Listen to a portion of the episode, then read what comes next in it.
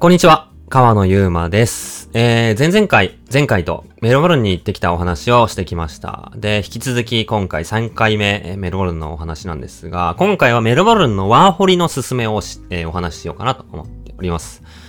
えー、前回、前々回とね、お話したんで聞いていただいているかなと思うんですが、えーめちゃくちゃメルボルン良かったっす。行って良かった。今回3回目でしたけど、本当に久しぶりにコロナ明けて、まあ完全には明けてないけど、でもまあ投稿できるようになって行って良かったっすね。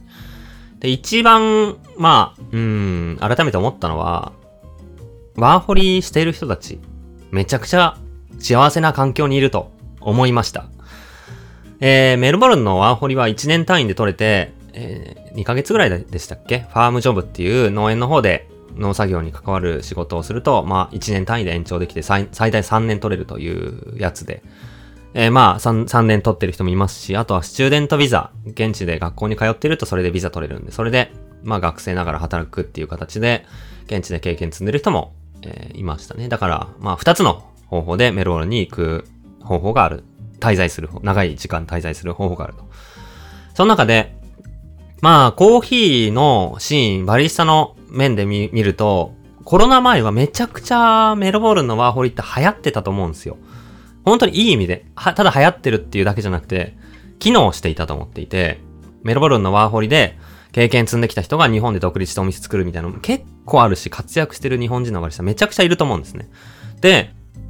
まあコロナで収まって逆に現地にいた人も全員帰らざるを得なくなったりとか、コーヒー屋も一時休業したりとか、まあまあね、行く人も少なくなってきて、で、今まあ本当に飛行機がちょうど復活して、やっと日本から外に行き、行き始められるぐらいの時期だと思うんですけど、行ったらめっちゃ日本人の人が思った以上にいたんですよ。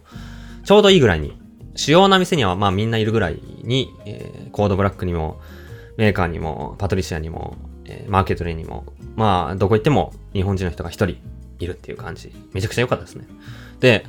僕はまあ本当に、えー、まあファンだからっていうのもあるんですけど、すごい店だと思うんですよ。マーケットレーンとかパトリシアって、まあ僕は勝手に神格化してるし、マジで飛行機代払ってでも行って意味がある価値が感じられる店だなと思うんですよ。マーケットレーンの豆の選び方。もうデイリーなコーヒーしか出さないんで、ウォシトばっかなんですけど、ナチュラルとかあんま置かない、ほとんど見たことないし、ウォシュトのすごい日常使いの美味しいコーヒーをとにかく気軽に出すローストだったりお店だったりするし、パトリシアのあの毎日通いたくなるような感じ、えーまあ、人生の中の幸せを感じられるようなコーヒーは本当にすごいなと。それを体感できるだけでも、飛行機代払って観光でも行く価値があると思うんですけど、そういう場所にに日本人が普通に働いてる。ですげえなと思うんですよ。ワーホリとかで働いたりもするんですよね。で、その、ちゃん、正規雇用っていうか、マネージャーになっていく人ももちろんいるんですけど、あの、来て半年とか3ヶ月とかでそういうとこで働いてる人もいるんですよね。そういう素晴らしいお店で。で、普通に、まあ本当すごいなって思ったんですよ。で、話を聞いてみると、結構いろんなお店が募集、まあ特に今募集しているみたいで、まあコーヒー入れることができれば割とも入りやすい。で、コーヒー入れる経験がなくても結構、まあ特にね、英語がある程度喋れれば採用されるかなというところで、まあ、なんていうんですかね、日本の方がいいコーヒー屋で働くハードルが高いなって思ったんですね。日本だったら、まあもちろん経験者であっても、その、そもそもコンセプト、思想がお店と合ってるかどうか結構細かいこと気にしたり、まあそもそも応募の総数が日本多いと思うんですよ。応募の数に対してコーヒー屋が少ない。特にそういうスペシャリティ出してる経験になるようなお店が少ない。結構小さいお店だったら、オーナーともう一人とで回してるだけのお店も多いと思うんで、そういうところじゃあ、もう二人、三人採用するかって言ってそういうわけじゃないですよね。そういうお店の数はあっても、働ける人数、キャパっていうのは多くないと思うんで、だから、結構どっちかって働きたいけど働けないっていうのは日本のコーヒーシーンかなって。僕はまあ採用する立場からして、結構悲しいことにま断らなきゃいけないことも多いんですが、結構向こう行ったら、意外と、あれ？こういうすごい、まあ、僕が勝手に神格化してるお店でも働けるのかな？それってすごい、日本にいて思うとめちゃくちゃいい経験だよなって、改めて思うんですよ。まあ、一つは、コーヒーをめっちゃ経験できるっていうことです。当たり前ですけど、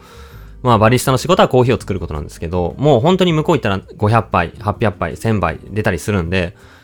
バリスタの立場になったらずっとひきりなしにコーヒーをひたすら作るわけです。もうずっと。でも、ランナーズハイみたいになって、途中でコーヒー作り、忙しすぎて、もうハイになりなりながらコーヒー美味しく作って、で、3時4時に仕事終わるんで、お店閉まるんで、よっしゃって言って、今日もやりきったってすごい経験としてもいいし、あの、すごい健康的な幸せを感じながら働ける。いうのがあるかなと。で、あとは、動き方もやっぱ結構主体性を持って動けるのかな。まあ見てると、やっぱメルボルンに行って、そもそもそういうお店で働いてバリスタになろうって思ってる人自体、受け身じゃなくみんな主体的に動いているのかなと思うんですが、でも、そのコーヒー入った後も、これしたい。こういう経験積みたい。みたいなことをみんなちゃんと語って、それで主体性を持って動いてるな。サービスを磨きたいとか、えー、コーヒーの技術学びたい。なった時に、それに対して、会社側、お店側もすごい協力してくれる。入ってすぐいきなり焙煎を見せてくれたり、経験させてくれたり、バリスタの技術すぐ教えてくれたりとか、まあ、そういった主体性を持って動けて、なおかつそれにフォローしてくれる環境なのかなっていう。まあ、日本もそうだと思うんですけど、まあ、そういう主体性を持たないと、やっぱまあ、あやっていけないっていうのは向こうはあるのかもしれないですけど、でもまあ、持たざるを得ないというか、勝手に持つというか、まあなんかそんな感じですよね。で、英語力もつくと、それはまあ当たり前ですけど、英語力つけらんなかったら逆に働けないかもしれないんですけど、ある程度、超ネイティブじゃなくても全然ある程度、えー、できればいけんじゃないかなと僕は思いますね。で、だから結構、ある、ちょい、ちょい話せたり聞けたりするレベルで向こう行って、で、さらにちょっとこう学校行ったりして、現地に馴染んで、ある程度コミュニケーション取れるようになって、そしてその、な、ままコーヒー屋に働くっていう流れで、全然未経験でもちゃんと熱意さえ伝えられればいけるんじゃないかなと僕は思いますね。そしてまあ、コーヒーの経験あればいいけどなくても全然いけると思いました。そのぐらいオープンに、本当にまあ多分街としてというか国として、外の人の力も入れて、みんなでグローバルに、こう、いろんな仕事をしていこうっていう感じだし、街全体もすごい国際的で、いろんな人種の人が、いろんな国の人が歩いていて、それに寛容的で、そ、その中でオープンにみんなで仕事をしていく、な感じなんで、まあ働き、ハードル高いと思いきや、全然すごいみんなオープンで優しく雇ってくれるんじゃないかなと思いました、あとは普通に稼げる。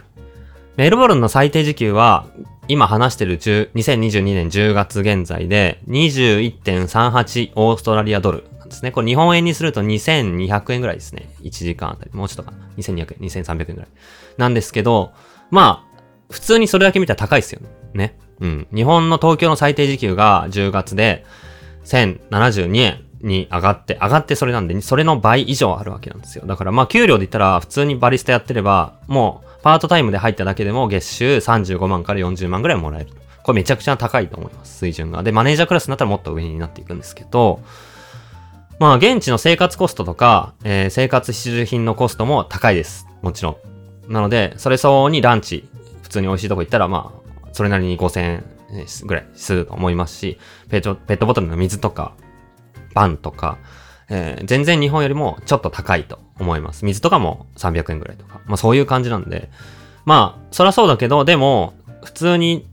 なんだろうな、贅沢しないで暮らしていったら、貯金は日本にいる時よりもめっちゃ貯まると思いました。だから、その分いろんな経験をできると思いましたね。まあもちろん帰国してその貯金を持ってなんかしてもいいと思うんですけど、普通に現地に滞在してる間に、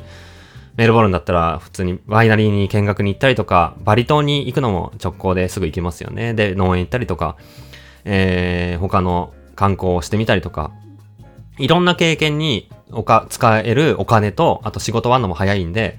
えー、時間があるという中で、ちゃんと英語力もコーヒーの技術も経験も積めるっていう、超いい。本当に、いや、危うくね、僕行った時ね、もう就職しそうな 就職したいわって思いましたね。マーケットレーンのオフィス見学させてもらったんですけど、めちゃくちゃ良くて、本当に、ああ、こういう環境を作りたいなって改めて強く思ったんですけど、メルボルンにワーホリに行くっていう選択肢、超肯定派になりましたね、僕。現地で働いてる人の様子見たりとか活躍してる様子、楽しそうな感じ、現地の実際の、まあ、お給料とか時間とか、働く内容見て、いや、日本でなかなか経験できない。まあ、戻ってきて逆に日本とのギャップもあるんで、じゃあ、1日500杯、800杯、バンバンコーヒー作ってた店ですげえ忙しくやってたっていう中で、じゃあ急に日本でもそういう感じでやれるかなって思っても、そんなに配数出す店はないんで、どっちかというとゆっくりもっと一杯ずつ丁寧にお客さんにお話していく。まあちょっとテンションも違うし、やってることも違うんで、そこはずれる可能性あるんですけど、まあ、そうだとしても逆にそういう経験を積めるようなえー、お店は、まあ、メールボルンだからこそあるのかなと思いましたね。で、それを通して、もちろん忙しいんで、なんか、立て込ん、日本で例えばその後働いたとしても、立て込んだとしても、全然焦んないです。だってそんな1日何百杯も作ってたところで働いてた。その中でアドレナリン出しながら働いてたんで、多少ね、オーダーバーって重なっても全然慌てなくなる、なると思いますね。慣れるし、強くなると思うし。あとは、まあ僕はこれが一番でかいと思うんですけど、人生を大切にする価値観に触れられると思いました。より触れられると思いました。もちろん日本でも触れられるんですよ。でも、より、もう当たり前のように仕事を終わったらもう終わり。4時に5時に終わり。で、あとは人生の時間を楽しむっていう感じをすごい当たり前にみんな持ってるんで、日本で働けば働くほどいいみたいな文化も少しあるじゃないですか。そう、そういうんじゃなくて、完全にナチュラルに人生を豊かにするっていうような価値観、気持ちに触れられるんで、いや、それは特に日本人に必要な要素なんじゃないかなと僕は個人的に思いましたね。だからまあ、そういう意味でも人生を豊かにしつつ技術も英語力も身につけられて、なおかつお金も貯まると最強のワーホリの場所だなと改めて思いましたね。だから少し英語を話せるようになっといて、現地に行って応募しまくれば、まあいけるんじゃないかなと思いました。ちょっと採用の細かい事情まではね、難易度とかまでわかんないですけど、でも多分いけると思いますね。だからそのぐらいメルボルンでワーホリするっていうのは、うん、個人的に超おすすめですね。特に、まあ、早めの方が採用されやすいと思います。今これからより戻ってきてるっていう感じで採用していると思うんで。だからコーヒーをやってみたい。でもどうやって修行しようとか、いつかお店作りたいけど、そんな大きい経験持てないなっていう風に悩んでる人いたり、興味がある人いたら、もういっそのことバンと言っちゃっていいんじゃないかなと僕は思いました。そのぐらい素晴らしい場所なので、メルボルのワーホリはおすすめしたいなと思って今日はお話ししてみたというところです。はい。そんなわけで3編にわたってってメルボルンに行ってきたお話をしてきました。まあ、とても僕としては刺激的ないい経験だったので、また機会があれば、もっともっと潜り込めるような場所に行ってみたいと思うし、次はワイナリーとかも行ってみたいし、ね、えー、何度も行きたい街だなと改めて思ったので、引き続きまた行く時があったら報告したいと思います。ぜひ皆さんもメルボルンに一度、